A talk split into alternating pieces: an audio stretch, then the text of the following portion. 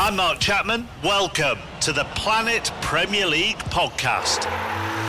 Each week, Cesc Fabregas, Nader Manua and myself talk all things Premier League. As a player, you don't have time to talk. No. You don't have time to make a plan. You just need to deal with wave after wave after wave. We watched Coach Carter and he said, oh, afterwards, the game's just about doing this for your teammates. And I remember looking around halfway through the film and half the squad was asleep. Planet Premier League. Listen wherever you get your podcasts.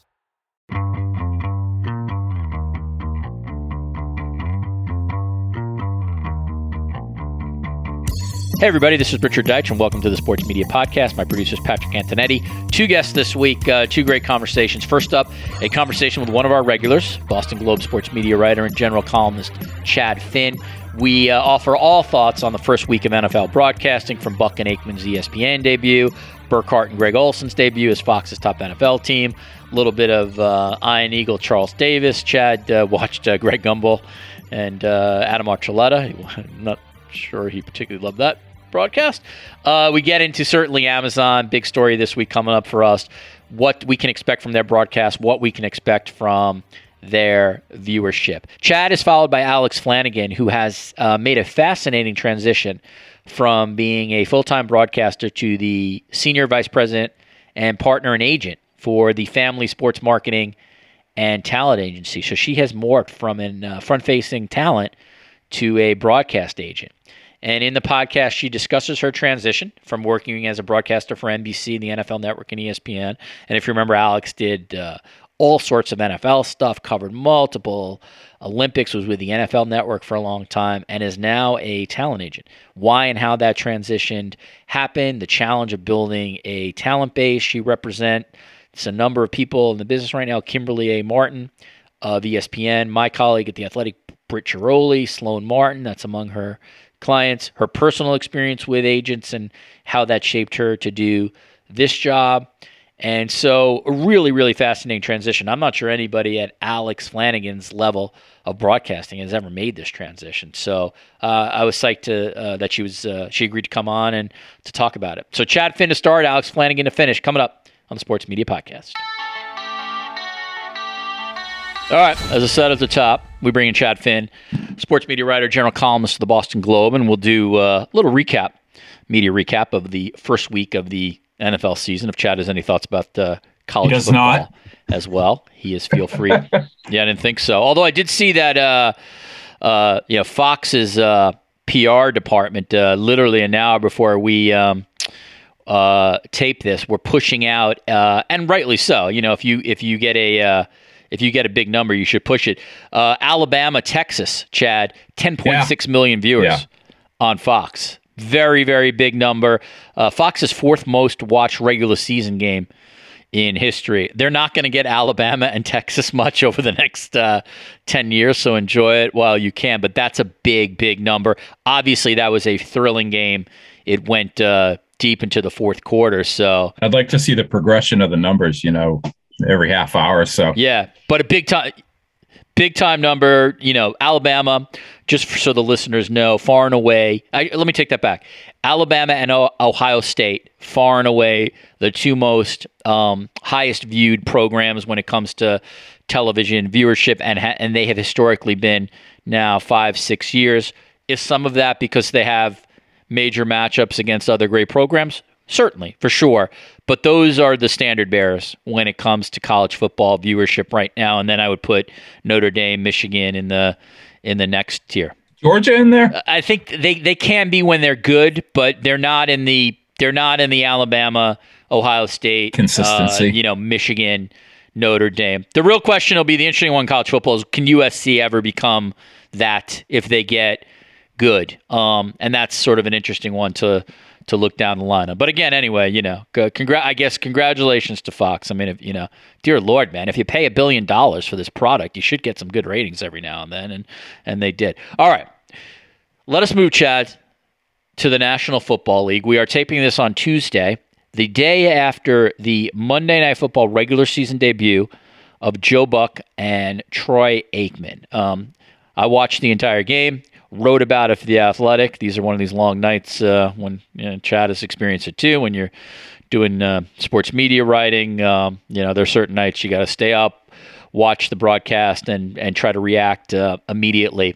The theme of my piece, Chad, revolved around the feeling of um, an event, the feeling of something big. And I think for such a long period of time, the thing that E S P N craved and desired was making Monday Night Football feel big. And it really had struggled with whatever that is. And again, that's a very subjective thing. Since two thousand six, when they lost, uh, you know, when, when Sunday Night Football came in and became the signature primetime N F L game of the week, and Monday Night Football became a little less than, with certainly a schedule that was less than. So we'll get into Buck and Aikman's debut. Um, I w- I'd like your take first, and then I'll give you mine. Well, you're bringing that up. Um, of all the interviews all of us media folks did with uh, talent leading up to the season, Uh, the, the the number one takeaway that jumped out to me was Stephanie Drewley talking on uh, uh, conference call that they had with Buck and Aikman before the start of the season, and she acknowledged they got a better schedule because they have a higher profile broadcast team now, and um, you don't usually get those kind of admissions. But she was completely upfront about it uh, that that uh, the N F L, in essence, is viewing this Monday Night Football as a bigger deal again because of the people in the broadcast booth. Now, I'm a believer that uh, broadcasters don't drive viewership for the most part. Uh, I think a little bit when Tony Romo first started, people were certainly tuning in to, to see what the buzz was all about. Uh, but if you're interested in the teams or if there's a good game on, you're you're really not affected one way or the other by who's in the booth. You might be annoyed, but you're it's not going to cause you not to watch the game for the most part. Um, but it sounds like the N F L sees a little bit differently because uh, they've got this booth that's been together since, what, two thousand two, back when they uh, replaced Madden and Summerall at Fox. You know, Collinsworth was with them for a couple of years, and then it's been these two guys ever since. And Uh, they are bringing a bigger magnitude back to Monday Night Football um, because the N F L is seeing it that way, and the N F L is giving them better games in part because of that broadcast team. That's pretty remarkable to me. Yeah, the so um, I did catch Drewley saying that, and I thought that was um, that was interesting. Listeners should know that the N F L, and Chad, I know you know this, they have to essentially sign off on these broadcast hires. Uh, you know, the the E S P Ns and the C B S and the Fox, you know, they can say they're making the hire, but the N F L, quite frankly, can put the kibosh on it or certainly put pressure on the broadcast networks if they don't like the hire. And the N F L wants its product to feel big. And that's that's what I felt watching them last night. Like, they got a great game. They got a great finish Um, between Seattle and Denver, and you know, Nathaniel Hackett. Built-in storyline, yeah, yeah, built-in storyline. Russell Wilson coming back, Seattle's fans going nuts. Nathaniel Hackett making a very questionable choice of trying to have a uh, game-winning kick as opposed to trying to let Russell Wilson pick up a fourth down play. So they got a great, you know, a great finish and a game that was very, very compelling. But it just felt bigger, and I think, you know, some of that is my own preconceived bias here because I've heard Buck and Aikman call big games for a long time, and I think I'm six Super Bowls. You know, a, yeah, yeah, just as a viewer, I think I'm programmed to think, well, if they're doing the game, it sort of means more. But I think if you're E S P N last night, I think you got everything you wanted. I think it, they were very, very good in their first game. the The game was exciting, um, and. You know, they paid a fortune for him. You know, I looked it up. They're, you know, the, the Troy Aikman is his salary, annual salary, is equivalent to Minka Fitzpatrick's salary. One of the best, uh, one of the best offensive, uh, you know, one of the best safeties in the in, in the N F L. Troy would laugh at but, that, you know. Yes, he would. Yeah, but they had, um, but they had a good first game. I thought everybody, if you're E S P N, you got to feel good. And I know this, having talked to E S P N executives for a long, long time. Listen, they know full well, and they heard all the comments about their previous booths. They didn't like the fact that, like, the Booger Mobile was getting mocked. I mean, you know, they've they've had to eat it for a long time while their their you know their network equivalents were praised, and they've you know they had to live through Romo being praised and stuff like that. So finally, I feel like if you're E S P N, you got a great story to tell when it comes to your Monday Night Football booth. And um, and again, it just it felt. It's a subjective thing. It just felt bigger. It just felt like a little bit of an event. Will it feel like that week nine of Buck and Aikman? I don't know.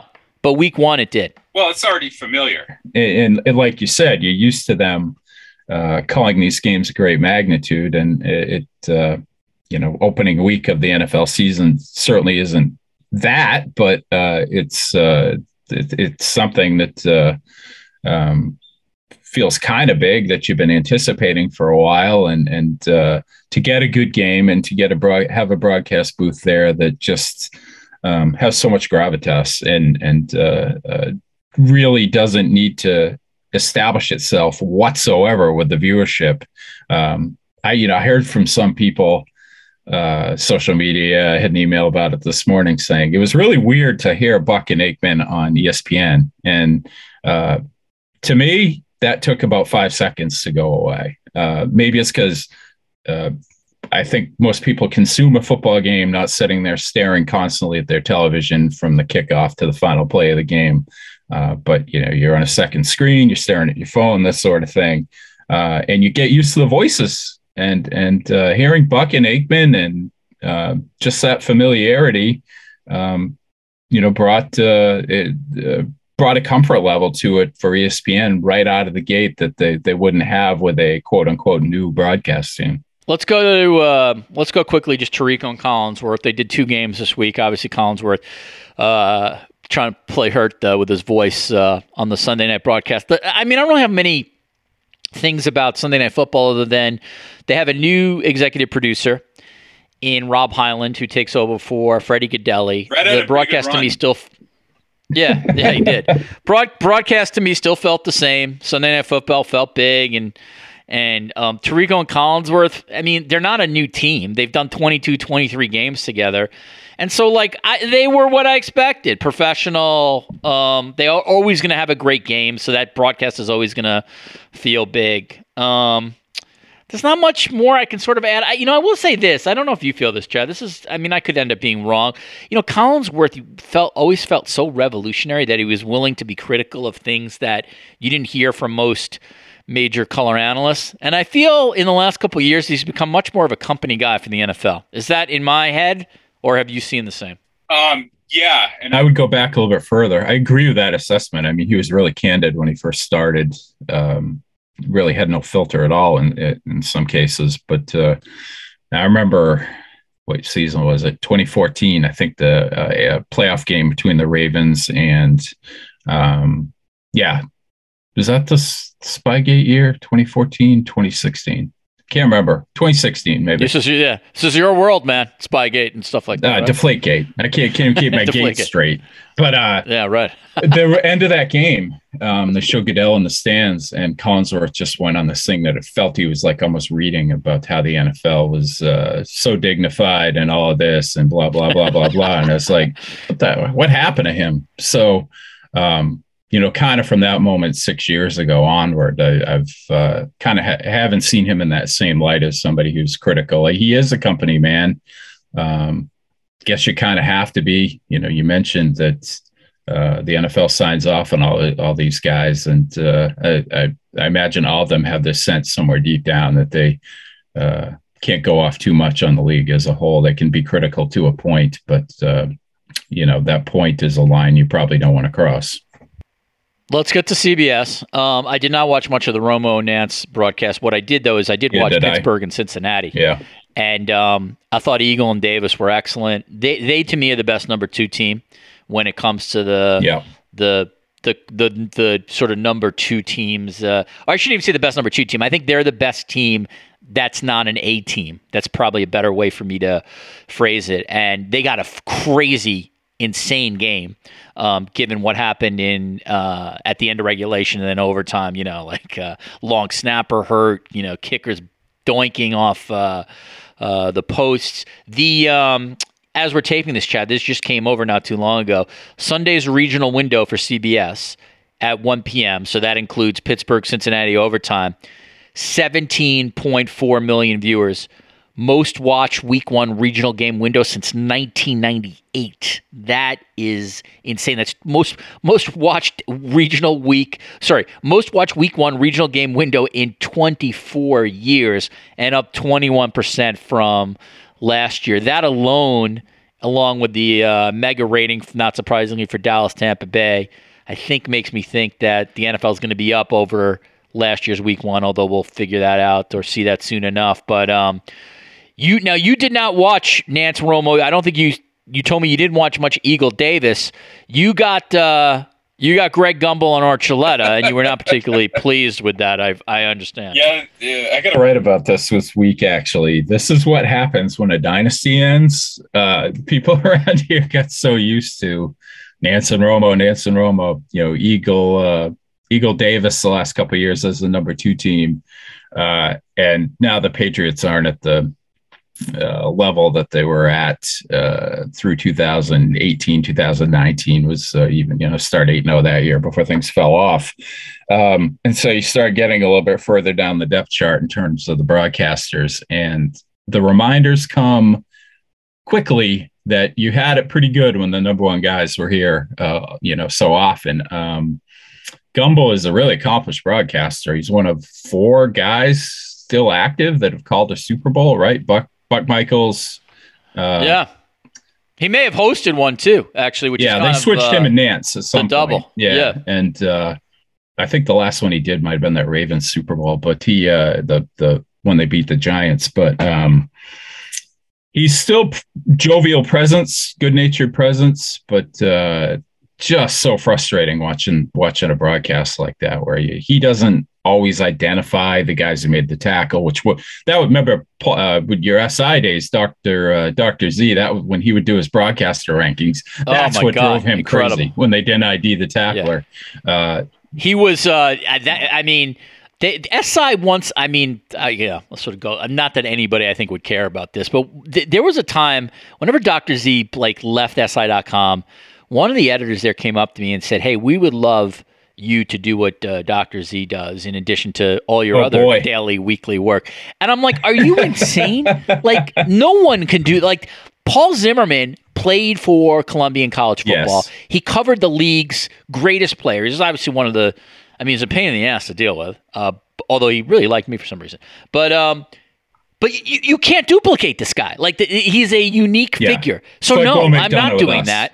Yeah. Yeah. So, no, I'm not agreeing to do that because I cannot do that, and you are setting me up for massive failure. I mean, the guy would chronicle, you know, he'd take crazy notes about, like, broadcasters missing, like, uh, offensive line play and stuff. But, yeah, no one, uh, no one on earth uh, – could do that. But yeah, my sense is that uh, um, maybe maybe Doctor Z would not be loving the broadcast that you watch with Archuleta and Gumbel. Yeah, Archuleta was rough. Uh, he there were three or four times where he predicted something that happened and the exact opposite happened. One of them was the uh, uh, fourth and seven right before halftime. Jalen Waddle had a forty-two yard touchdown, and uh, he he said, uh, uh, "Boy, I don't know what they're doing here. I don't I don't get this." And then. Uh, You know, it uh, ended up being a game-turning play. There were a lot of instances like that. He had this non sequitur where he started talking about, uh, did you know that the Queen of England owned all of the dolphins in the U K? It was like fifteen seconds of silence after that. I, I wish that was one of those instances where you wish you could had a camera in the booth just to see what Gumbel's reaction was to that. But, uh, yeah, they're missing the A-listers here in New England, and they should probably get used to it. Did you watch, because uh, I did, because it uh, led my column, did you watch Burkhardt and Olson? I did, yeah, a little bit. Yeah, I had it on. What'd you, what'd you think of, that, of those guys? I know what they are already. I mean, you know, thinking about them as the new team, but I I, I think Burkhardt uh, had, is one hundred percent deserving of the opportunity that he has. And, you know, Olson's uh, still gaining experience, but he's really good. I think he's a little talkative sometimes, but... I'd, I'd agree with that in that Romo way, but I'd I'd rather have that than somebody who's not enthusiastic about it and he's self-deprecating. Uh, sees, you know, we always talk about how the quarterbacks see so many things, and the really good broadcasters can uh, identify concisely what they're seeing and kind of takes you into the game. Olson was a tight end, but he does the same thing. It's pretty impressive. So, um, and I've also really kind of respected the way he handled the whole Brady thing. Uh, he's he's. Uh, been really gracious and had good humor about it. And, uh, you know, we'll see how that shakes out, but I'm happy for those guys. I think um, I'm glad to see them getting the opportunity to call a Super Bowl this year. And uh, I thought they were good, and I think they will be good. Uh, yeah. T- uh, to me, you know, I, I'm a big fan of the uh, Fox top N F L uh, production guys, uh, Rich Russo, the director, mm-hmm. Richie Zients, the producer. They, you know, they did Buck and Aikman through their entire run. Um, both those guys, I, I, I'm not positive about Russo. I know Zients was on John Madden's crew, so, you know, they, they both worked at C B S. I mean, these are guys like crazy years in the business. So there'll never be a bad broadcast as long as those, those two guys are around, just because, um, you know, like Gaudelli and, and, and people of that ilk, they're, they just, you know, they're, they're Hall of Fame types at what they do. I thought it was a very good broadcast. Um, I think they have a very good partnership, Burkhardt and Olson. They don't step on each other. There's really good chemistry. I thought they were seamless with Aaron Andrews and Tom Rinaldi. I agree with you. I think Olson talks a lot, although the nature of that game may have led to more talking, Chad, just because that game was not right, close, yeah. particularly in the fourth quarter. Yeah. Um, so that's sort of just like the rhythm of the game was off.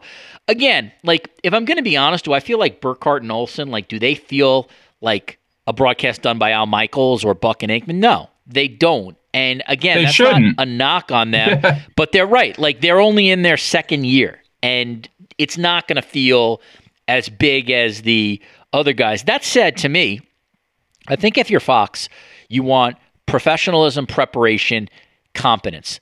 Those two will give you that all year. I think they'll improve every week, and I have no doubt they'll call a good Super Bowl. Will it be enough to not have Tom Brady overtake Greg Olson? No. I mean, Tom Brady's making seventy billion dollars from Lachlan Murdoch. But I think Olson, by the end of the year, I think will have himself in a great position because he will have called the biggest games. He'll get great experience, and he'll set himself up for for whatever he's going to do. And handling this well, too, is... Uh, I mean, to- yeah, yeah, yeah. You gotta, you basically, like, he's handling smart. Like, it's Tom Brady, man. Like, right. You know, the reality is, like...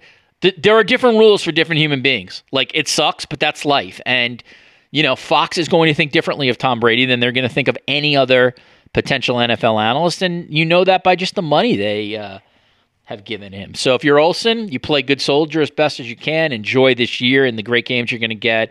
And it's only going to be good for you. You're only going to get really good leverage down the road, whether that comes at Fox or whether that comes at um, at another network. Did you watch any of the pre-games at all? I did. Joe, one more thought on those guys. You know, they, yeah, please. You mentioned, they remind me of Eagle and Davis, where uh, you're not going to think of them as maybe the uh, the guys most likely to call the Super Bowl, but um, you're going to come away from watching that game with a really low annoyance quotient. Uh, uh, you know what I mean? They... Uh, yeah, although I th- I feel like, to me, and again, I'm sure I'm homering it up here because I grew up in New York. I've heard Ian Eagle for a long, long time. Ian Eagle, to me, is a Super Bowl voice. Like, yeah, he's he tremendous. Feels big time. Yeah. Uh, do Eagle and Davis feel as big as Nance and Romo? No, but I think some of that, of course, is that they haven't called the games that Nance and Romo have called. Or Nance and, yeah, Nance has called a or Nance and anybody. Yeah, exactly. Over the last thirty right. years. I right. mean, yeah, yeah. It just, you can't expect them to be at that level. But I think the yep. the Uh, the, the floor for these guys is is pretty high. That uh, you you're going to listen to broadcasts, you're going to think, you know what, I like these guys. They're good company on Sunday afternoon, and you really can't ask much more for that. You can't ask them to be more experienced than they are. It's just uh, you know, it's the way their careers have gone, and that's brought them to this moment. The one thing I, you know, I tried for the first week of the year, I usually watch the first or two segments of each of the pregame shows because I'm interested in sort of how they bring you back to the season. And uh, I can tell you this. The one thing I can tell you, Chad, from Fox N F L Sunday, by the way, they have a new studio, which I, I feel like they haven't mentioned in the last three minutes. So I'll, I'll mention it uh, for them. Um, but otherwise... Um, You know, my dream of what I hope the N F L pregame show will be will never be what the actual N F L pregame shows are. I do, generally speaking, find the shows with... What is that dream? I just feel like I wish I would get more honesty about the league from these places. I wish they would hit some issues that uh, they're really never going to hit. I wish an owner would be criticized once. I wish they'd have like a real discussion about the, the Haslams or Stephen Ross or Dan Snyder, but it, it never happens. I get it. Like, you know, there's another argument that viewers would make, and I think it's totally fair. I get I'm not the casual viewer here, that like we just want to we just want to learn about what games are coming up. We just want to be get hyped for our games. So I I, I I get all that. I will say I find the the longer shows better, like the N F L Network and E S P N, just because they have more time to get into yeah. more issues. They also have more mouths to feed, so you're going to get a lot more um, people on the set. But yeah, I mean, I watched a sampling of it and it just felt nothing was special or different or unique. It sort of felt like everybody did what they do and, and you know, got you from, from point A to point Lots B. Lots of puns and uh, guffaws and backslaps. Yeah. Oh, always. Yeah. yeah. The uh, yeah. It's amazing to me that still in twenty twenty-two, we have massive laugh tracks, right, on all these pregame shows, to jo- over-the-top jocularity about things that are not nearly funny. And still in twenty twenty-two, like we always occasionally, one of the shows will have a football on set, right? And they'll throw it around or they'll toss yeah. it. Like, is that to show that it's a football show? I guess so, and that they're fun yeah. guys who like well, to hang out together and toss the football right. around. Guys like, yeah, they, Phil Simms can still throw it. They sent Larry Fitzgerald on a go route last night at the end of the uh, Of course, yeah. yeah. I mean, I remember, you know, seeing Schefter, like, putting the wide receiver gloves on to catch balls. I mean, it's... Uh, Yeah, I mean, all right, we get it. Like, if everybody's got testosterone, like dudes. All right, we all understand. You're all tough guys. Like, I don't, I never really understood the football, uh, um, the you know, the the the, the having the football on the set. But uh, again, what do I know? You know what I'm saying? Maybe the uh, maybe for the Athletic, I should do these uh, podcasts like having a glove or something. You should else. track who has a football all year. Yeah. That's it. By the way, if I start doing that, that honestly, I should be replaced. Like, that's when you know it's it's over for yeah. me. That, that if I'm tracking that, keep stats on who tosses. It's like it's like the uh, N F L guys tracking uh, completions in preseason practice. That's right. Doctor Z may uh, have that's next generation stats right there. If you're tracking the football. All right, Amazon, you know, as we're taping this on Tuesday, people will listen to this on Wednesday. And so, um, you know, it'll be the day before, and you'll probably listen to it obviously on Thursday and Friday. So you'll you'll listen to this before Amazon's first game, and then you'll listen to this after Amazon's first game. So you'll have a, you know, if you're, as a viewer, you'll have a sense of, you know, what you thought of how Amazon did for Chargers at uh Chiefs. So, Chad, I want to get to sort of uh, for you, like sort of what you're interested in seeing about Amazon. And let me just say this, because you know, you know, Chad, one of the one of the things about this podcast we like to do is like we we mention Alana Russo of uh, Amazon P R on a weekly basis. And um, I mean, once again, the amount of press that Amazon's getting in the you know business publications, another love letter from Bloomberg. You know, we've seen obviously a lot of Wall Street Journal coverage, Sports Business Journal. I mean, what about the Boston Globe? To the Amazon P R staff, how about how about reaching out to one of the great American institutions, maybe, as opposed to focusing on the uh, on the Wall Street stuff? All right. Anyway, Chad. So for me, very quickly, what I want to see from Amazon, I want to see a great production. But quite frankly, I know I'm going to get a great production. I have immense faith in Fred Gaudelli, Pierre Moussa, yeah, yeah. Um, Al Michaels is a Hall of Famer, Kirk Herbstreit's a professional, Kaylee Hartung, Kaylee Hartung is a professional. I have no doubt that that's going to be. That broadcast is going to look and feel as good as Sunday Night Football, four twenty-five p.m., et cetera. So to me, the biggest or most interesting story about Amazon, I have to be honest, I think it's viewership. How many people are going to tune in? And can they come close to what uh, the Foxes and the C B Ses got for Thursday Night Football? That's that's what I'm looking forward to. Yeah, I mean, uh, we talked about this with Austin Karp a little bit and, and what the what their hopeful numbers are and, and what the uh, – kind of speculating on, on uh, what we thought they might be. And uh, I know our friend John Lewis came in and said he thinks it's going to be a lot lower. Um, and yeah. uh, so do I. By yeah, I do too. I think he's right. I thought about it after I, you know, uh, saw his tweets about that. And um, there's going to be people who have a hard time finding this. Uh, and, you know, we know, we know uh, Thursday Night Football didn't always have the best reputation for having great matchups. That's obviously changing now. I mean, they've got an absolute gem here to start with the Chargers and Chiefs, but uh, I think it's going to take a little bit of time. And uh, I, I'm curious what their internal expectations are, because outwardly uh, very positive and, and uh, almost bold, but uh, inward, in, internally they have to realize that it's going to take a little bit of time for people to adjust, especially older demographics, to adjust to this game uh, being on streaming, even though, you know, regional markets, if your team is playing, it's going to, it'll be over the air somewhere. But uh, yeah, I think it's, uh, I think it's going to be considerably lower than what we talked about last time.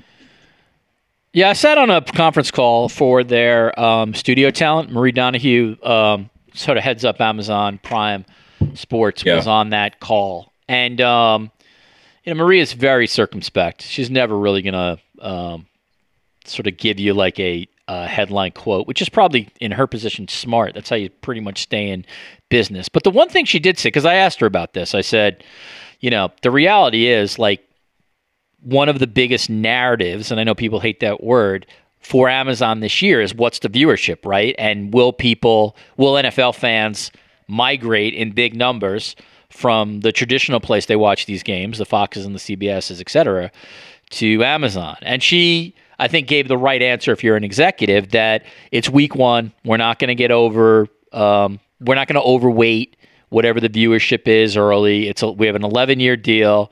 It's a long process. And, um, you know, we're in this for the long haul as a once-in-a-generation kind of opportunity. Um, I, like, I get all that. And, again, if I was an Amazon executive um, like Marie Donohue, I, that's exactly probably what I would say. I do think, though, that if the numbers are really, really low, like um, – and I'm not even sure exactly what that would be, but let, I'm just going to use this as a, sort of a benchmark. Yeah, let's say it's like seven million or six million, something like that. You know, I do think – I don't know what their concern level would be is, but I think if you're Amazon, you got to then try to counter like what will be a lot of stories about, oh, man, Amazon's numbers are super low. Again, I think one of the things that may help them here is they have a great first game. You know, if it was uh, you know, Texans, Jaguars or something like that, I may think, oh, it's man. It's the old N F L but Network got, game. That's what that would be. Yeah, I mean, they have – I think – they obviously have the standard bearer in the A F C, in the Chiefs, and they have one of the most exciting, I think, up-and-coming teams in the Chargers. So they got – the N F L really did them right here in terms of the first game. Yeah, I mean, it, it, they did. And, uh, uh, I mean, there aren't more, more games that have been uh, – when the schedule came out that were more anticipated than this one. So that's going to benefit them. Um, you know, Prime is in, what, so over one hundred million households. I think it's second yeah, – second. Uh, Netflix, yeah. To Netflix, yeah. Um, so theoretically, they have a big audience to draw from, but uh, we'll they do. I mean, the re- you know the re- I mean, me and you, we know this, and like I know viewers know the hardcore sports fans. Can- By the way, I should mention. I think Marie Don, not I think Marie Donohue's official position, vice president of global sports video for Amazon. The um, the reality is, like when it comes to like moving these, um, you know, when games move to like places we don't expect, you know, the true T Vs and and if there's an M L B playoff game on M L B Network as opposed to like Fox, like view, you know, like many, many viewers, millions and millions of viewers, they're not aware of this, even with all the marketing, even with all right. the social media posts, like, and that's going to happen. Uh, I guarantee on Thursday night, there will be literally millions of people who are not aware that Amazon now has these exclusive games. Oh, I know. It, it, the The media writer will get inundated with questions about where this game is. It was actually a lot worse with baseball uh, when you get the game, yes. uh, one game on Peacock, and then a few weeks later you got the Apple T V Plus game or whatever. Um, that really frustrated people, but that's a little bit of a different audience. I know. The, the whole circle encompasses sports fans, but uh, the regional baseball fan uh, was thrown off by uh, the, the different streaming deals M L B cut that began this year. With the N F L, I think maybe the audience will be a little bit more savvy to this. You know, they had to adjust to like the Thursday night game being on, um, you know, being on uh, N F L Network way back when, which was uh, a channel that not everybody had at that point. Uh, so maybe maybe there's a, a little bit more ease of adjustment uh, with this being on a streaming service. But my hunch is there's going to be some confusion here in week one. And uh, uh, because the game is so appealing, there's going to be some frustration with it. The uh, as we're taping this, Chad, I'll let you go very soon here. The uh, Fox Sports P R just comes out with the viewership numbers for the N F L doubleheader for them. They averaged fifteen point four million viewers for the doubleheader. That's up eleven percent over last year. Green Bay, Minnesota, that window, eighteen point five million. That's what they had number. Even four thirty. And, uh, they had well, they had Green Bay, oh, Minnesota, okay. Fox in that in that window. That at least went to the the biggest part of the country. So. Basically, again, my back-of-the-envelope math, N F L viewership is going to be um, going to be up this week. Uh, Mike Mulvihill. By the way, you, you watch Game of Thrones? I Chad? do not. Mike Mulvihill is, he's the hand of the king. He's the monarch's I have closest no idea what advisor.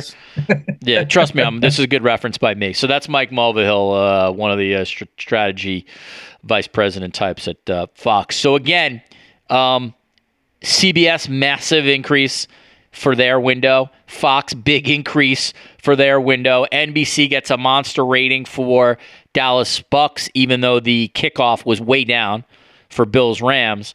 So I assume Monday Night Football will do pretty good. Looks like the N F L is going to be up. The machine continues to uh, to roll on. And um, again, there's nothing else like the N F L. Once again, we've proven that the N F L is popular. Yeah, it, but again, it's like there really is no other entertainment option in the United States like the N F L. Nothing comes close to bringing as many people together. Nothing comes close as communal viewing. I don't know what the Emmys got, Chad. I'll, you know, this it'll come out. But you know, once upon a time, you know, we're of the age where we, we were live on this. Like the Emmys and the Oscars, like you know, like those were like the biggest communal appointment viewings. Looking at uh, you know, just insane like thirty, forty million people. Yeah, all that stuff's gone too. It's like the N F L is the only thing left in you know legacy television where that pulls these kind of numbers. I'm um, actually looking at this. Looks like uh, if, oh, that's last year's Emmys, which was uh, seven point four million people. Um, wow, it's amazing. It's amazing to me, just in our generation, that uh, just in like a generation or two, that some of these other tentpole events um, have just really significantly dropped. And the N F L, you know, whether it's the Olympics or everything else, the N F L is the one. It's the one thing that stands the test of time, which is why I always, I think both of us were in agreement here in twenty fifteen, twenty sixteen, when you had all these people saying, I'll never watch the N F L again. Oh, social justice messaging. I'll never watch this league again. Ever. First of all, either you, you were, you know, you, you were either BSing or you probably weren't watching a ton of N F L football to start with. That league just continues to roll, man. I it think the, the over under on people who stuck by that, who claimed they were going to do it nationwide, is probably about five. Well, I mean, listen, obviously, you know, and I should be careful with my absolutes. Yes, of course, there were some people who like um, left the N F L like in twenty sixteen, just in the same way there are some people who believe like aliens from planet Rigel seven are going to come and take us away. Like, but they are. In, yeah, exactly. In terms of large mass, like the numbers don't lie. In a world of cord cutting, cord nevers, streaming and direct to consumer getting bigger, the N F L numbers continue to be just incredible. Um, and the league had a very, very good week with some interesting broadcast stories. Uh, Chad, anything else uh, that you want to uh, hit on before we uh, before we get out of here? No, man, it's all N F L this week. Uh, I, I, I unlike you, I don't pay a second of attention to the college football. Saturday is for gearing up for Sunday. Yeah, I do. I will say that uh, we don't care in New England. Yeah, yeah, no, I get it. And I grew up in New York, so like, it's not a big college football hotbed, but I, I recognize how important it is to so many people in the country. And I will say my trip to L S U did give me I, I will always be thankful that I was able to uh, see a night game at L S U. I saw L S U Alabama because it really did give me like a, a, an absolute true appreciation of how people care about this sport, particularly in the South. And as a as a Yankee, it was uh, it was cool to be able to see that with my own eyes. Did you so come I out of it with a fake Southern accent like Brian Kelly? I should have actually. I did. I did have some uh, etouffee and some other really great stuff. Uh, thankfully, in the L S U tailgate uh, area. But uh, but yeah, like you, like you know, growing up, like I would watch college football, but it, it didn't have nearly the same kind of uh, meaning to me as like uh, Mets, Yankees, and uh, you know, Jets, Giants, Bills, et cetera. Did. All right, Chad Finn, Boston Globe media writer, general columnist. I always appreciate his time. He will certainly be back on this podcast, and uh, we'll be reading his stuff on the Globe website and paper, as well as uh, seeing his thoughts on Twitter. Print Thanks, edition. Chad. Thanks, man. Take care. Print edition. Always buy the print edition. Chad Finn, everybody. Okay, as I said at the top, Alex Flanagan is a really, really interesting person in this business. If you are, I would even say, like a casual sports fan, you have seen her at one point on television. Her her resume is like a who's who in sports broadcasting. She worked multiple Olympics for N B C Sports, covering a variety of uh, of sports there. Certainly saw it during the Michael Phelps uh, era. Served as a sideline reporter for Notre Dame football games. She worked for a long time for the N F L Network, and you saw her on their Thursday night football games. She's She was a reporter on N B C's Football Night in America pregame show, and then also worked at E S P N for uh, a number of years, doing college football, college World Series, N B A playoffs, et cetera. Okay, that was then. Today, she is now an agent. Her formal title, Senior Vice President and Partner at the Family Sports Marketing and Talent Agency. That's a uh, that's an agency in California. I would probably call it a, a boutique agency, but certainly a growing one. So this is a very fascinating trajectory here from someone who was on air at the highest levels of sports broadcasting and now is representing people as an agent. And with that, I'm pleased to be joined by Alex Flanagan. Alex, welcome to the Sports Media Podcast. Hi, Richard. I'm so excited to be here. Thanks for having me. Thank you. Um, all right. So as I was telling you um, prior to starting, and by the way, yeah, this is an uh, audio-only podcast, Doc, so apologies for uh, you're dressed like a professional and like myself. So so my apologies for... No, uh, I put on a little makeup for you this morning. I'm disappointed. It, it, I know. Sorry. Sorry about that. Yeah, it's my, it's my fault. Um, so let me know if I have my sort of chronology of you correct here. It's it's twenty nineteen or so. You've worked in the business for a long time. You're assigned the A A F Spring yeah. Football League. Yeah. God, may, may God, may God, may God, may you rest in peace. Yeah. Uh, league. Um, you've been on the road for many, many years as a sports broadcaster. You have a family. My guess is, if I'm going to do the math right, at least a couple teenagers. Mm, I have um, one on our way to college in a couple weeks. Okay, so so in, in terms of the timing there, so like we're talking about uh, late high school yeah. years. So I'm wondering, at is it at that point that you start to think about a transition, or had you been thinking about a transition for a while, and then in twenty nineteen, sort of it all comes to a head? So I think I had been growing um, increasingly frustrated, I think, with the business of sports media um, as an aging female. I think in my forties, I really started realizing just that the lack of longevity as you age as a female in the business is actually a real thing. And I think some of the jobs that I lost or or things that happened in my career kind of really made that um, clear to me. And so I think I decided to start maybe maybe planted the seed a little bit of like, hey, what am I going to do for my next you know, um, twenty, thirty years of a career, if, if there's no place for me, or if I'm going to have to claw my way to a job, you know, at the age of fifty, like I want to be really working until I'm like eighty, and how can I use all this experience, um, and connections and credibility that I've built to transition in a job where I can, I think, have a little bit of a say over my own destiny. I think that was a big part of it, of being able to control my own um, future and not just rely on an executive who might like me or not like me on a certain day um, in terms of my job. So I think just a number of different things that had happened in, in my career that were a bit frustrating, a lot of changes and things at the N F L Network and, and um, different things just kind of had me looking. And then Um, the A A F was probably a final nail in the coffin of just like, I think, feeling a little bit of the disillusionment of the business and just feeling really frustrated. You know, a lot of us walked away from that. It was actually a, an incredible team that had been assembled um, for that. And it was great people that we were working with. But, um, you know, the majority of us didn't get paid fully for that job. And and that was you know, wow. a bummer. So that was just kind of, I think, left a bad taste in my mouth, I think, overall in the business. And then, as you mentioned, I had a, my oldest daughter was starting high school.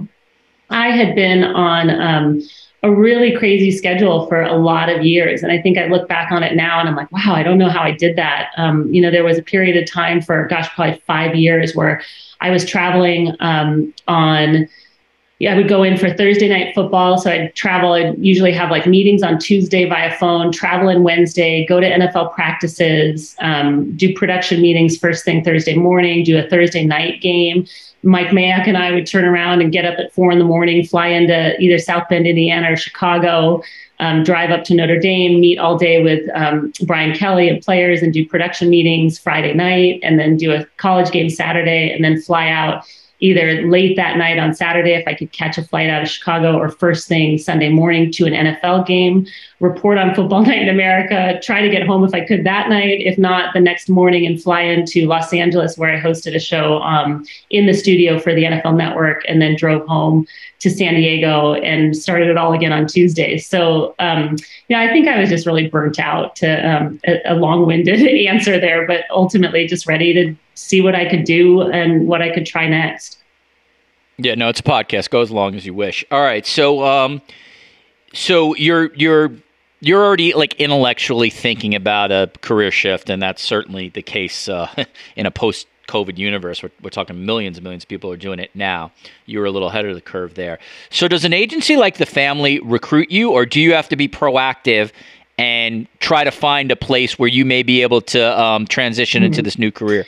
Yeah, so I think, to be candid with you, like I was a little lost for a while. Like I decided I was going to make this transition and and just take a break and be at home for a little bit and just figure out what I could do. And I kind of thought, you know, I'm going to bet on myself, and I know there's something out there and I'm going to figure it out, but I didn't really know what it was. So I, um, at the time, had um, launched a youth sports um, kind of content and website called I Love to Watch You Play, and was really diving into that and and just kind of figuring out different avenues that I could go. And um, a guy named Steve Astafin, who I had known for many years, um, our sons were in preschool together. My husband had worked with him for a number of years, and we were kind of in the same social circles um, in San Diego. I reached out to him, and um, he was a managing partner at Wasserman. Um, he had a business called The Family, um, way back when. He was kind of considered one of the first action sports agents.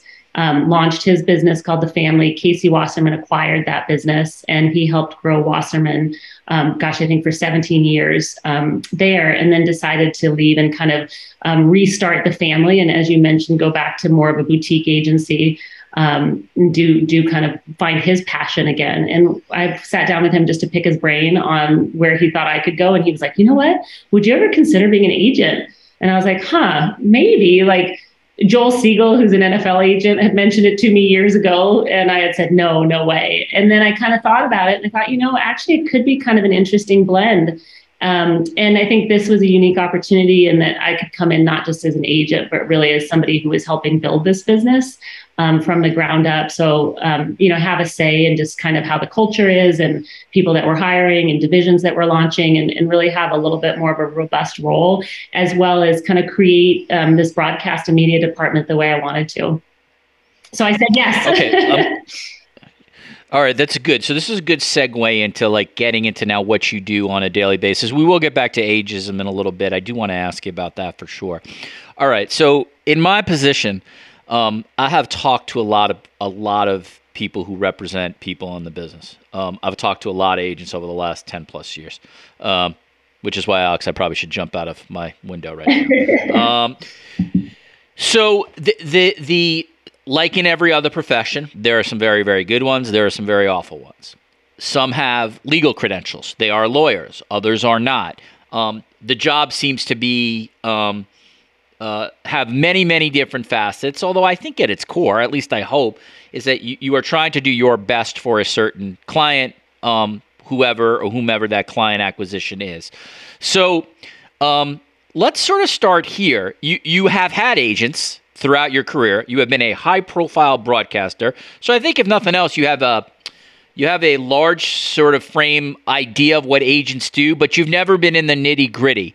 So when you start to um, either take on clients, or you start to think about how you're going to take on clients, like how do you educate yourself, um, you know, to sort of get into the business, even though you have some very unique experience from being someone that agents have negotiated for? Yeah. So, I mean, I think, um, I think that there's a lot of, um, m- kind of misnomers about agents. And I think I've learned a lot now on this side of the business. Um, the agents that I have had typically would kind of do a contract, and that would kind of be it. Like we would negotiate something, and then that would kind of be it. And I felt really intimidated. I think it, it's kind of ironic. Like the higher up you get, you sign with a big agency and you're kind of like, oh my gosh, I've made it. You're super excited. You think that your career is going to take off. And actually it's almost opposite. Like in a lot of circumstances, you feel kind of intimidated to call this person. You don't really feel like you have a right to demand, you know, that they share conversations that they had with the executives about you. And so I think there's just a lot of transparency lacking in really what the business is. So I think first and foremost, an agent is a negotiator, right? I mean, that's the key um, role that they're playing for you, is negotiating your contract. And so like you mentioned, some people are attorneys.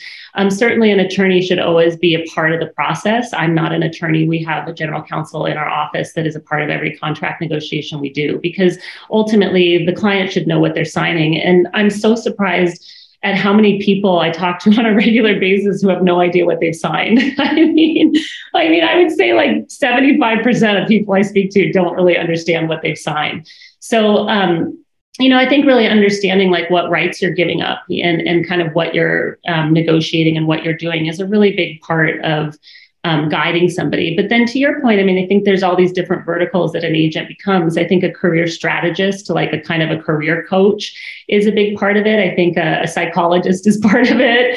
Um, and a marketing person, you know, I think um, talent has changed a lot over the years, certainly since I got into the business. I think, you know, now you really do have to be um, a personality that's, that can kind of, um, you know, have your own social media, media following and have your own brand built, really. And I think there's so many people that want to do this job that you really have to figure out um, what is authentic about you and, and what kind of can you maximize or do to maximize your brand and really build your brand. So I think that's the other part of it, is really helping people from the beginning figure out like what what is your brand, what do you want to represent, and how do we kind of go for um, what you want and and what is really true to you and will make you happy in your career. And then, and then just kind of looking out for people. I think a lot of it too is just connecting them with like, okay, do you need a stylist? Do you need a makeup artist? Do you need a photographer? Like, how can we, how can we strategize to build, um, you know, a more robust career for you? Um, finally, I think I'm really passionate, just given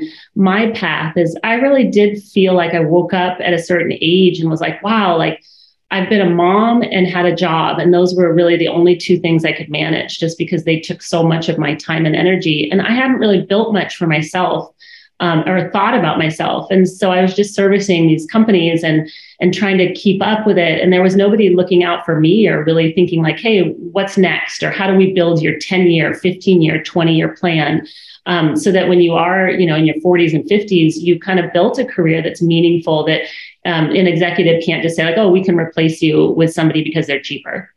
How, uh, at the start, did you build a client base? How did you go out and get clients? So I think networking, um, Aditi Kinkabwala, who I had worked with at the N F L Network, um, I had called her. I remember driving up to L A. I was literally like dialing for dollars. And it's funny because a lot of my friends were like, oh, that's great. But like, you know, like they're not going to come sign with me. And I didn't necessarily expect them to, because they had, you know, agents that, um, you know, were very proven and had been with people for a while. But I had kind of called a lot of people and told them what I was doing and just asked them to refer me or, you know, um, put my name out there. And so Aditi Kinkabwala had bumped into Kimberly Martin, who I had met years earlier at a football game. And um, actually had, she'd given me her card, and um, I had kept it. And Aditi was like, hey, there's this girl named Kimberly. She's really looking for somebody. I think you'd be great for her. I want to connect you. And so we connected, and um, and that was my first client. And so, you know, she took a chance on me, which which I appreciated. And, you know, I've been able to kind of build from there pretty quickly after. I had a number of women that reached out to me that I had, you know, kind of mentored, or, or they knew me through football or Notre Dame or different areas of my career. Um, and were looking for an agent. So it's, it's been, it's been really, really rewarding for me. Um, I feel like the people I'm representing are far more talented than I ever was. Like when I see like how Britt Ghiroli can write or Kimberly Martin can, um, can, you know, go on air, I, I'm in awe of them, because I think they, they're really, really talented people. So, um, so I feel really blessed to be able to kind of be part of their career and, and just help guide them, and that they trust me enough to um, listen to what I tell them.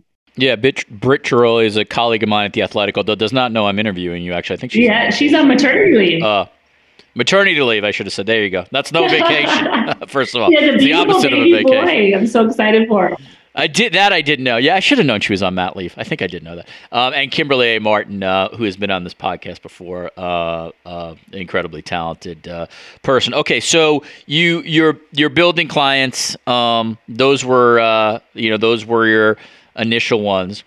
One of the things, Alex, that you know has happened in this business, it might have even happened to you, is, you know, agents, uh, clients poach clients from other places. It, it's a it's a weird business in that uh, other agents will either tell the client directly or a client's friend how great this agency is or how much this client can do for you. I don't know if you're at a point yet where you're feeling any kind of uh, heat from other agents, but um, I guess this is a way to ask you, what have you learned from your own experiences in dealing with agents, maybe particularly the bad stuff, that will help guide you as you sort of head forward now on the other side? Yeah, I think a couple things. I mean, I think transparency is really key. Like, I think I'm a, a middleman between an employer and a talent, and I think the talent deserves to know kind of transparently what conversations I'm having. So I think that was something I didn't enjoy when I had agents, was just like, hey, shoot me straight. Like, I want to know what the conversation is. Um, so I think just transparency in terms of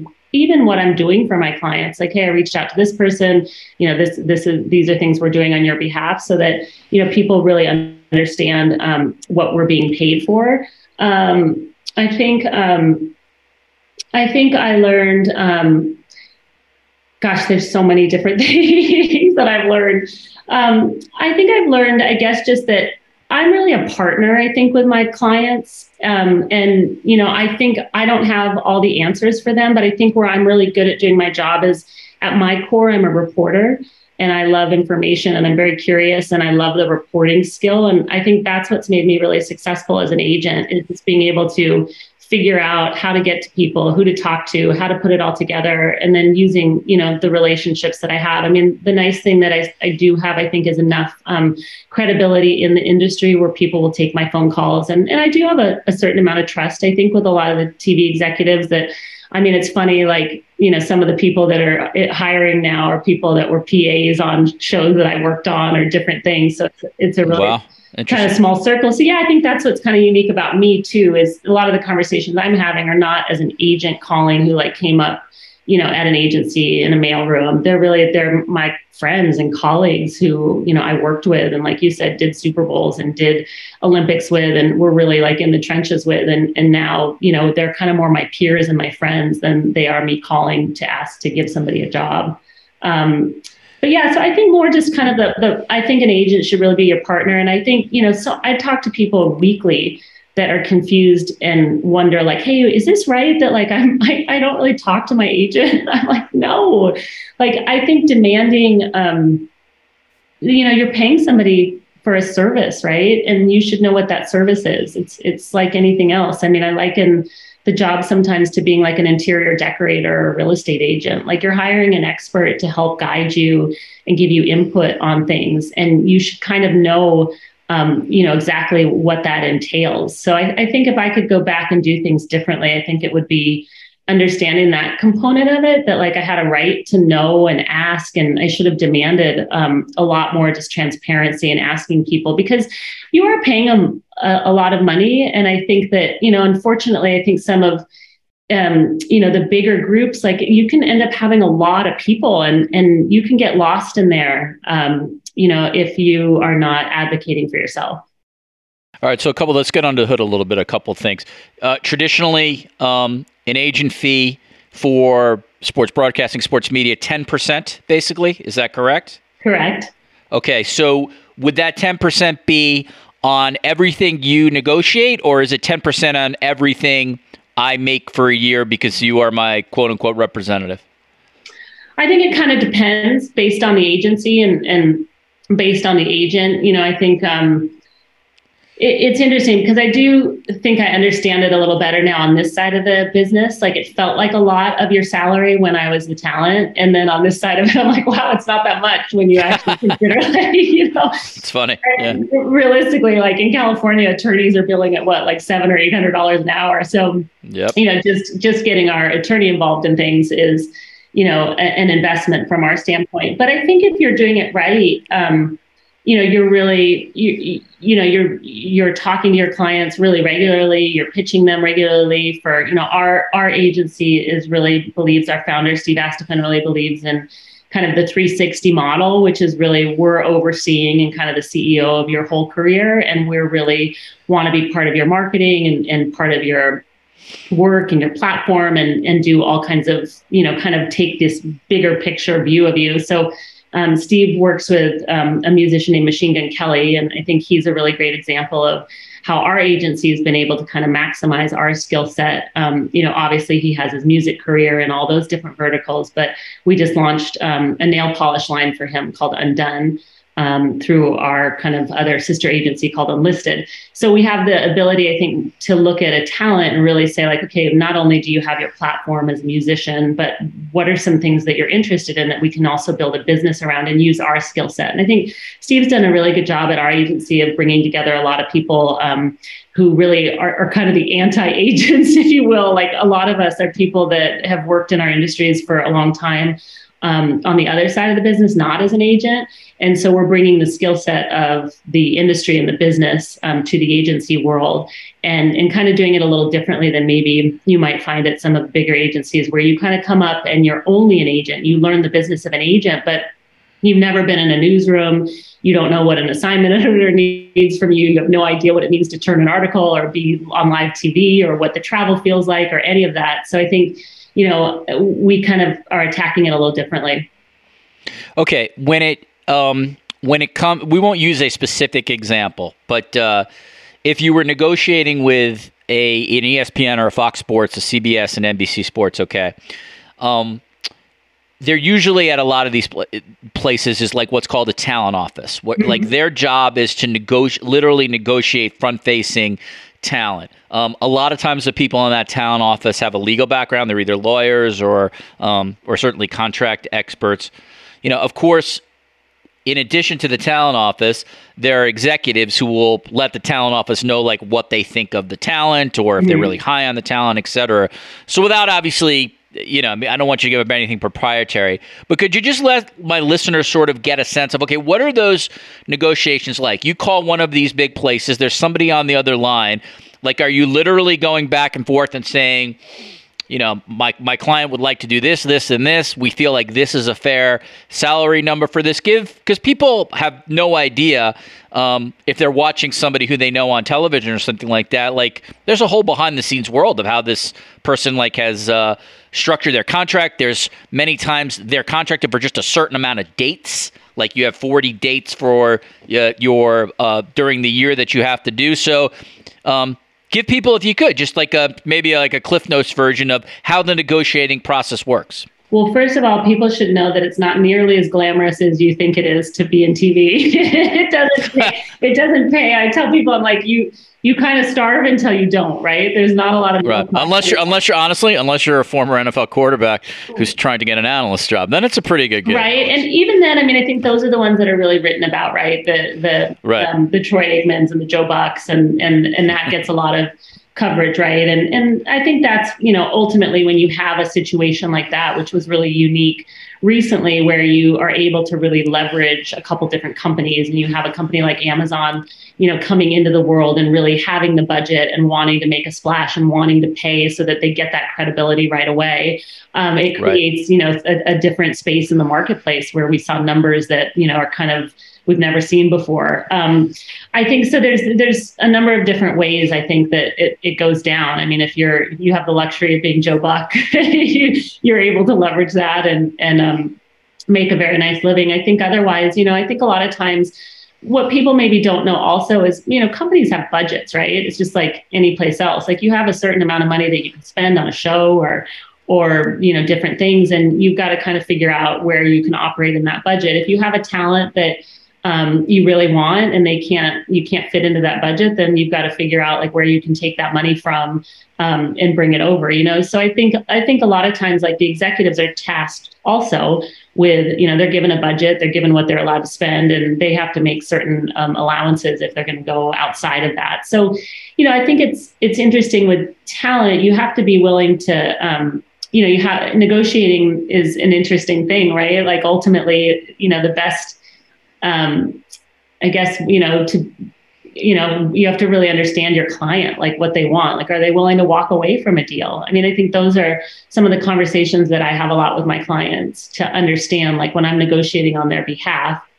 Um, what do they want? Like, I've had agents blow up deals for me um, when that was not something I wanted. Like, I had an agent get a um, had one of my offers when I was working in television get pulled off the table, and it was terrible because I was a young mother and like my husband and I were not in a position to not have my salary, so I had to go back and like fix the whole situation that my agent like kind of blew up, and I had never instructed wow. him to do that, you know. So I think I'm really sensitive with that now with my clients of like explaining to them like, hey, we can ask for that for sure, but like what what are you willing to risk? And I think, you know, so we have a lot of conversations I think around that, like what's, you know, okay, are you willing to, if they say no and they get, we we piss them off, like um, are you willing to walk away from that? So I think just educating them sometimes um, on it, but ultimately, you know, I don't like it to be an adversarial um you know, relationship. Like really, you're trying to really help an employer and your client um, figure out how to have a really great relationship ultimately. And I think it's like, if, you know, um, you know, don't they say like, it, it, neither side should ever feel like they got exactly what they wanted, right? Like a good yeah, negotiation right. is both sides go away, like feeling like, okay, it's fair, but not, you know, um, you know, didn't get it exactly. And I think you have to be careful the other way too, because I think, you know, I think this kind of happened to me too. I think if you have an agent that demands too much, like the company eventually starts looking at you and says like, hey, they're making too much money. And so, you know, I think kind of analyzing like what's fair and, and what are your long-term objectives? Like each client is different. You know, maybe a client needs to maximize a contract um, right away for a few years. Like maybe it's um, a way longer play and they want to be at a company for, you know, ten, fifteen, twenty years. And so I think those are the conversations I'm having a lot with my clients, is just understanding like what's the long-term goal? Like I'm, I'm really, um, big on like looking at the end point and then working backwards. Do, have you found that um, places like DraftKings or um, like multimedia um, types of uh, companies like uh, The Ringer or Meadowlark or um, I'm just trying to think of like, no, you know, obviously the Amazons and the Apples. I'm trying to think of non-legacy yeah. media. What have they meant for your potential clients? Like, is the market now better because these places exist? And I'll sort of follow up on that in that while they are all options, um, you probably also have clients that probably want to be part of well-known established brands. So there is a downside risk in that. Are you okay working for a DraftKings if your dream was to work at E S P N or Fox Sports? But how do you, how do you sort of see that in your position, given that in some ways, at least for front-facing broadcast-type talent, there really are there is a lot of sort of places out there that's not quote-unquote traditional television anymore? Yeah, I mean, I think it, it cuts both ways. I mean, I think it's an amazing time to be doing the job now because I think there are so many outlets, right? Like, I don't want to date myself, but like I got into this business, I got out of college and I like got in my car and I drove to local T V stations and dropped off like a tape trying to get on air. Like really, I mean, and you had to have back then to even get that tape made. I interned at my local N B C station and I had right. a unionized photographer, like shoot it and then make friends with an editor.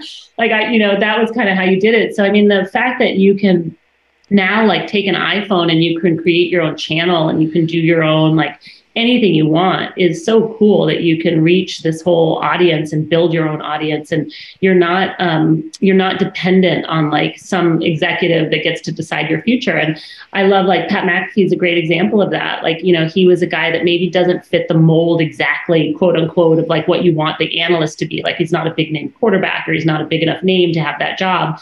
And so he just went right. out and did it on his own and really proved, found this market that really, Um, you know, is is beneficial in the gaming space, of where he became very valuable to a, an organization. And I think so you can kind of create what you want. So I think that's the the upside of it. I think the downside is the saturation of it has really changed in that, like the, I think good old days of broadcasting where, you know, the talent was really treated well and there were a couple big marquee events and you were on that. Um, you know, I mean, I even think like of Notre Dame football, like when I was on it, however many years ago that was, like, it was still a really um, appointment watching, like very, um, you know, it was just very special still to have that um, on T V. And I think that's changed a lot too. I mean, I, I feel like I look at my own children and what they consume and the content they watch. And like, it's very rare that they sit down and like watch a show or watch a game um, and just watch the whole thing from start to finish on a T V, right? So I think um, I think while there's a lot of opportunities, I think kind of finding your lane and figuring it out has become a little bit more difficult. But there's still, I mean, there's still at the top of it all, I think there's still, you know, we we talk a lot about streaming and linear and all these different things. I mean, I think there's still for a while, the linear T V stations of E S P N is still E S P N, right? If you're in sports broadcasting and you want to reach the pinnacle, there's a couple things that you're going to do. And I think those still exist. I think the nice thing is there's other opportunities. So E S P N Plus now, like there's opportunities for some of my clients to call games there, whereas maybe they wouldn't have been able right. to do a job on E S P N two or on E S P N. So um, there's more places to cut your teeth. Do you, um, I don't know if you want to share how many clients you have, but is there a point where you have to cut it off? Like at a certain point, you're just one person. Um, it seems very clear just based on our the first thirty minutes we've talked that you really have a holistic viewpoint of your clients. You want to, you know, you don't want to just be an agent who like, um, like you said, that you can't call into some nameless face. Like you want to be involved in your client's um, life. So at a certain point, like, you know, I don't know if you can do twenty-five clients. Like, do you, uh, is there... I don't know. Is there a, is there a sort of a point or a number where like you have to cut it off if you want to be the type of agent that you want to be? Yeah. I mean, I think building for me, I've been pretty slow to build my roster, if you will, because I'm really, um, it's important to me to have a very diverse roster. And so I want, and, and I don't mean just like uh, ethnically, ethnically diverse. I mean like age diverse and talent diverse and like people that really have different skill sets. So, you know, that's why I think I have, um, you know, a, a female N F L reporter at E S P N and a female baseball writer at The Athletic. Or, um, you know, I, I recently signed Shep Messing, who is an analyst um, for the N F L. M L S, yeah. who's cool. you know, in his That's seventies right. and um, has, has That's never right. before yeah. had an agent, although he has been an agent himself. Wow. That's interesting. Um, and so for me, like I look at um, talent a lot. Of, I think the first thing I ask myself is, well, first of all, I'm like, do I believe in them? Um, and do they have the intangibles that I know you have to have to make it and be successful in this business? And then secondly, I think I look at a client and say like, can I help them? And like, can I actually, you know, help Um, add value to what they're doing? And then thirdly, and I, I say this really directly, I think to a lot of my clients, is like, if you don't find value in having an agent, then like you shouldn't have an agent.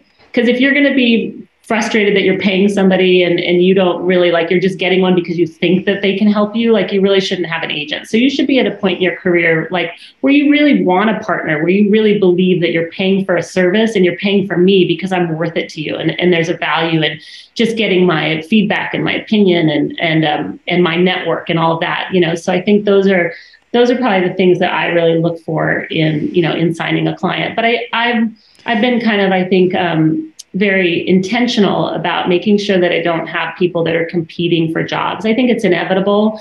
Um, that they will, because the air is very rare, I think, at the top. So you know, there's jobs yeah. that open up that a lot of clients want. Um, But I think that, you know, I don't want to be an agency that I have, you know, two anchors or three anchors that are going for the same job at SportsCenter. And like, if one of them gets it, it's great because we still get the commissions. Or if the other one gets it, it's it's equally great because we still get the commissions. You know, like I, I really holistically, like you said, that's that's my approach, and that I really want to.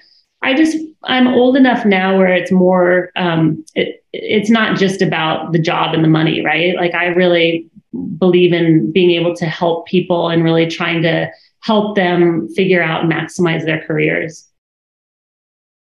Uh, a couple more things. By the way, this is so random that you mentioned Shep Messing. Have, did you, oh. have you ever read his book, Hold on. The Education of American? yeah. The, he just sent there it, it is. To me. That, that was one of the... F- That it's crazy. That was one of the first sports books I ever read. It is a great book. I would love yeah. Pele. I could read anything about Pele, and uh, it's crazy. Like I, I literally remember that book and remember it being one of the first books I ever read. So, and as uh, you can't obviously people can't see, but Alex just held up a hard uh, cover copy. It's of that. So, so crazy. crazy, and like getting to work right, with somebody like Messing. Him for me is really cool because he's so different. Totally different he's client. Teaching me than, so like, much, you know, and he's like, yeah. I mean.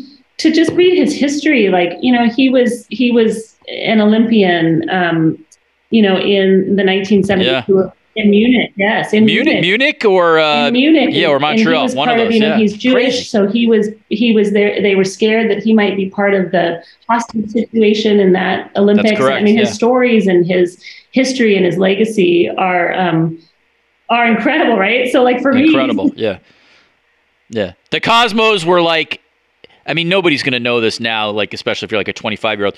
Like, the Cosmos that Messing played for, like, they were the big, they were bigger than the Yankees. Like, these guys would go yeah, to, no, like, Studio fifty-four. I mean, really old school. Like, Studio fifty-four in New York. They, yeah. They were like, they were like, Mick, yeah, Mick Jag, they were like partying with Mick Jagger and, like, people like that. It's crazy how big at yeah, one moment yeah. of time, so like, so they were. So, for me, it's just really fun. Like, I think, you know, I enjoy people and I enjoy stories and I enjoy, um, I think pitching people and pitching their stories. And I think, you know, that's, I think that's what I'm good at also, is just kind of understanding, like, okay, how do you take a talent and where could you use him and how could you utilize him and how could you take his whole skill set? I mean, I think a lot of times in our business, that's what's missed, is it's such a copycat business and people just grab people and throw them in things and they want them to be, you know, they want them to be what they, they want them to be Troy Aikman, or they want them to right. be Chris Collinsworth, you know, and you're like, well, no, like you're, you're this person. How do we formulate and shape something cool and new and innovative that's authentic to you that an audience would resonate with? All right. Uh, I have two more sort of things for you. One, uh, you, you, I mean, you're certainly welcome to bury anybody by name if you want. I don't, I don't think you're going to. So, and nor do you have to, but I think it would be educational for my audience if you could tell me your worst experience with one of your agents. You don't have to name the names, but it'll give people just a sense of, like, when things go bad, like what happens here.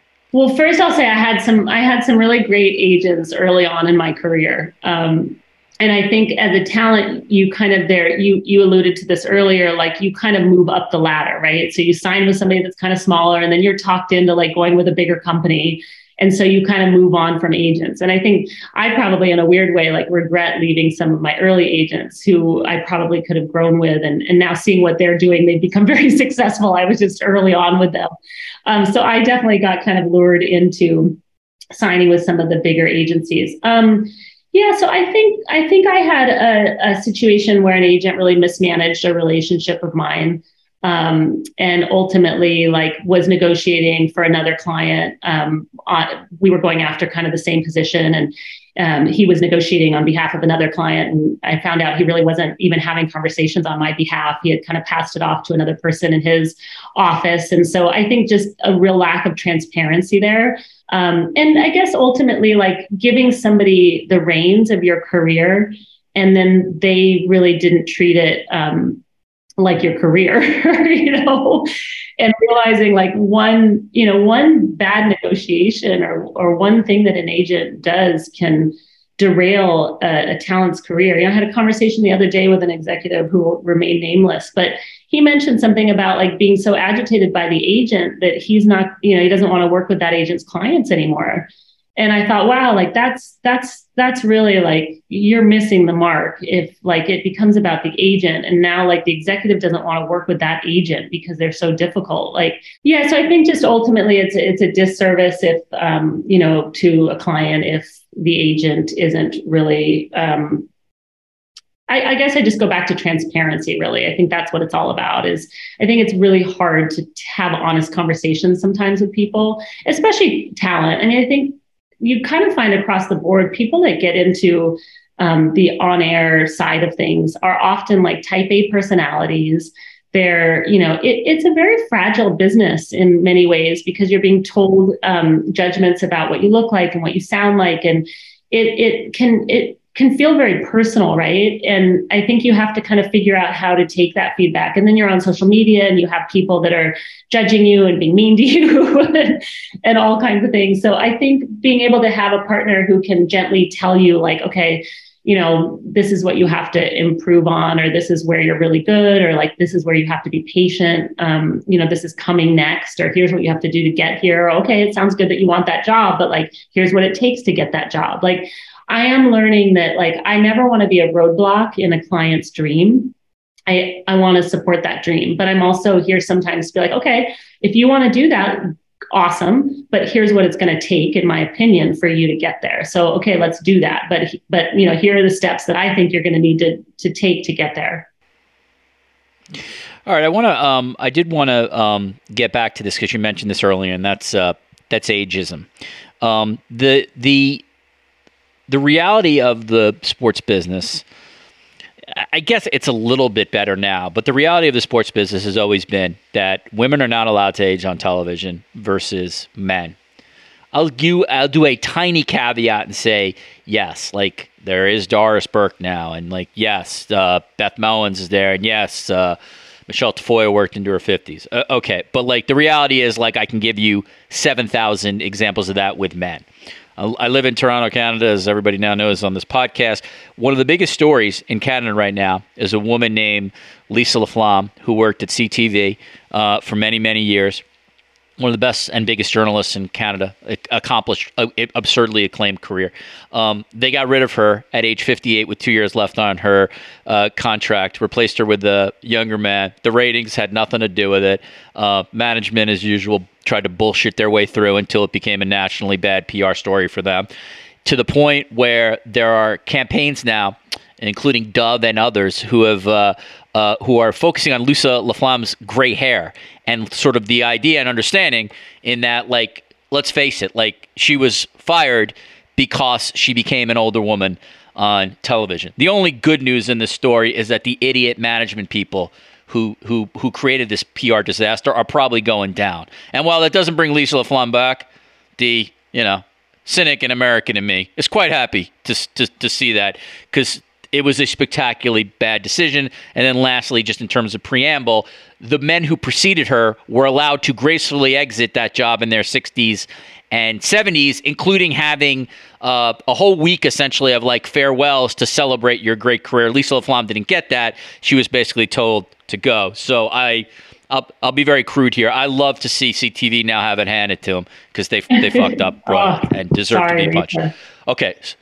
Yeah, so, so yeah, I'm sorry, I'm sorry, I didn't mean to sort of filibuster there, Alex. I get back to you. You made a strategic decision at a certain point in your career that you were going to transition. The reality is you are not very old, like chronologically. I'm going to be um, fifty I in always, September.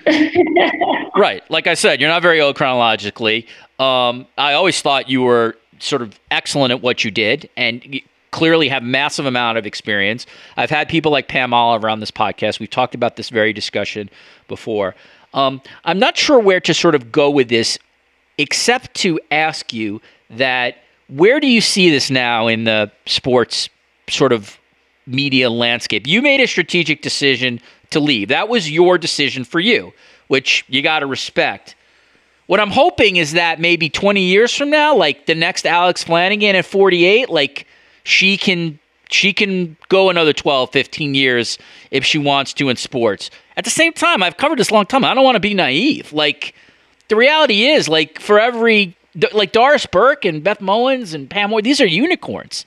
And a lot of times, like, the unicorn has to either be, like, a play-by-play person or an analyst, in Doris' case, who is just so, like, best of the best that you – yeah, like, that if you're E S P N, you can't get let go of her because you've got the – the leverage. So I realize I just talked a lot, but I did want to get your take on this, because you really, like, are kind of the living embodiment of this.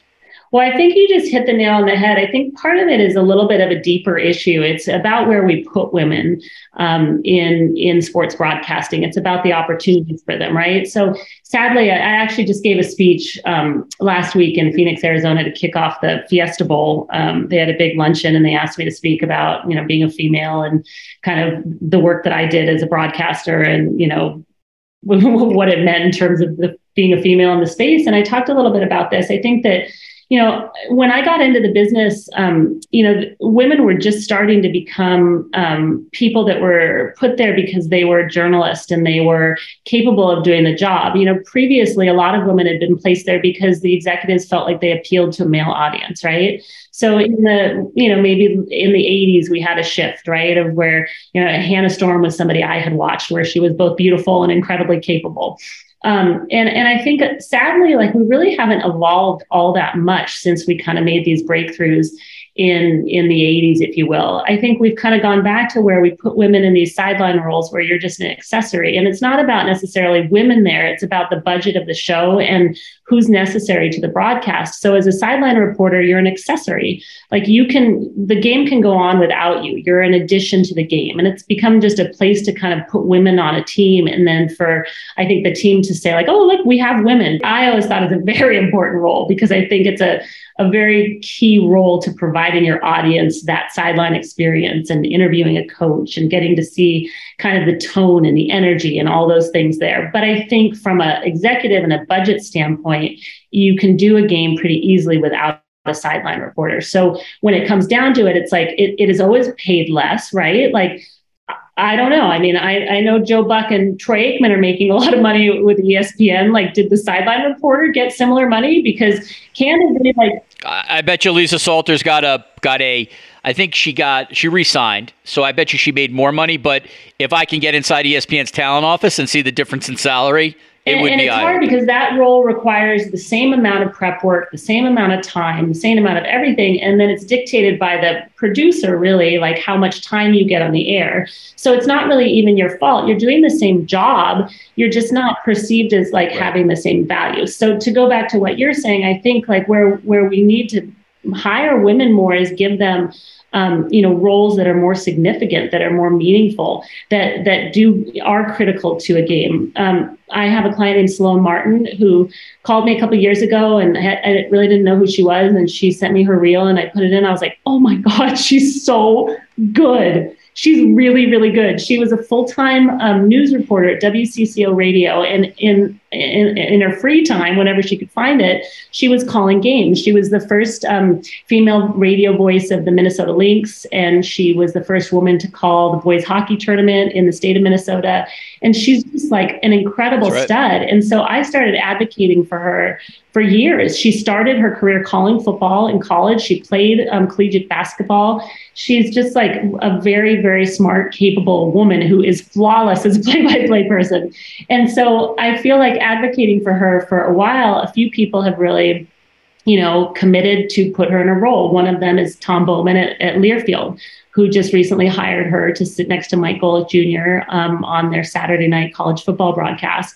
And, you know, I, I think it takes people like Tom, it takes men Um, in hiring positions to look at a situation and say like, hey, this woman is really deserving of this. We are so willing to give a man a position that they don't have the resume for. And I can think of a very high profile one that just happened as a play-by-play person.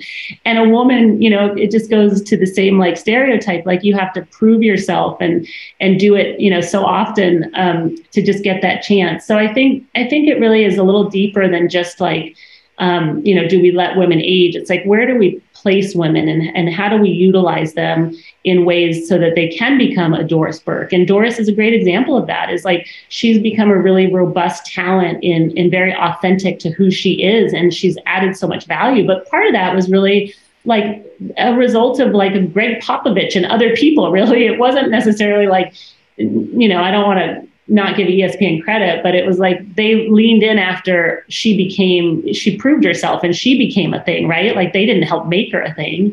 So um, I will give E S P N credit, though. I think they are one of the networks that has done a really nice job of, you know, elevating women and letting women age. Holly Rowe, one of my Agreed. Old colleagues, you know, I love that they've, you know, Holly is so talented and such a hard worker. And yeah, Great. She's finally, you yeah. know, getting Um, you know, more high-profile assignments and things that she deserves. So I think, you know, I think what we've got to guard against sometimes is like when a woman has experience and, you know, you have twenty years of experience, that's worth something, right? Whether you're on the sidelines or or someplace else, like there's, you know, that that has to be valued. And I think too often, you know, if you're If if male executives are just replacing you because you appeal to the male audience, it's very easy to say like, well, we can just go with a younger person who doesn't have the experience and we can pay them a lot less than we would have to pay somebody with twenty years of experience.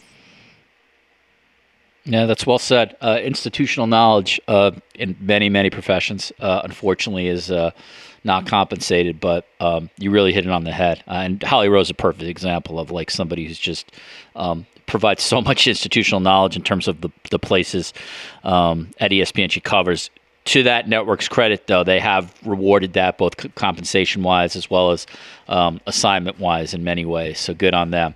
Um, Alex Flanagan, as I mentioned before, is now a agent, vice president, and partner at the Family Sports Marketing and Talent Agency.